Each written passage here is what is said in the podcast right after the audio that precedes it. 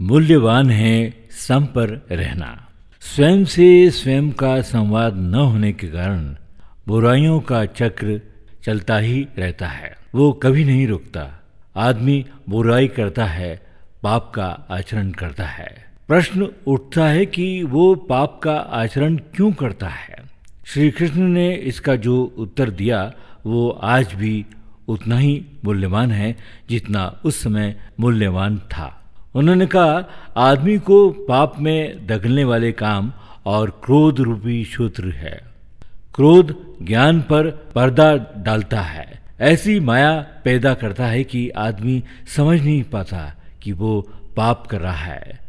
आदमी में मूर्ता पैदा हो जाती है और तब वो जानते हुए भी नहीं जानता, देखते हुए भी नहीं देखता। उसमें बुरे और भले का विवेक ही समाप्त हो जाता है और तब वो न करने योग्य कार्य भी कर लेता है।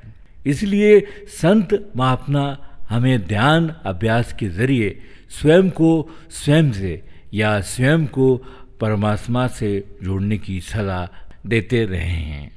मनुष्य को जीवन में दुशासन, दुर्योधन, जरासंग, कंस का योग मिले तब भी हंसना और युधिष्ठिर, भीम, अर्जुन श्री कृष्ण का योग मिले तभी मुस्कराना चाहिए। यानी सुख दुख में सम रहना चाहिए।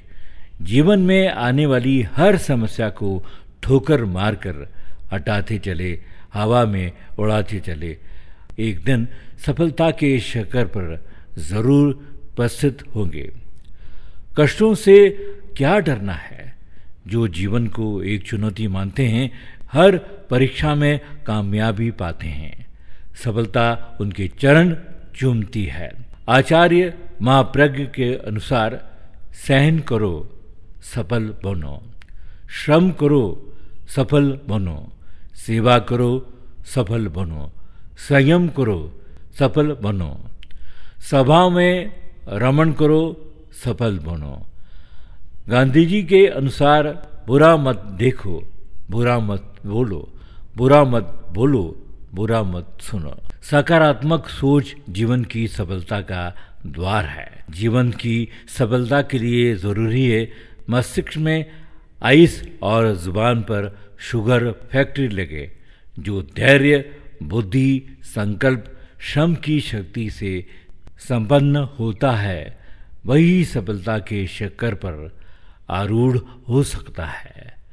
तो ये थी मूल्यवान है सम पर रहना।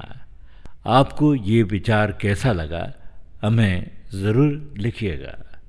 मैं हूँ आपका रेडियो मित्र प्रभाकर मोरे।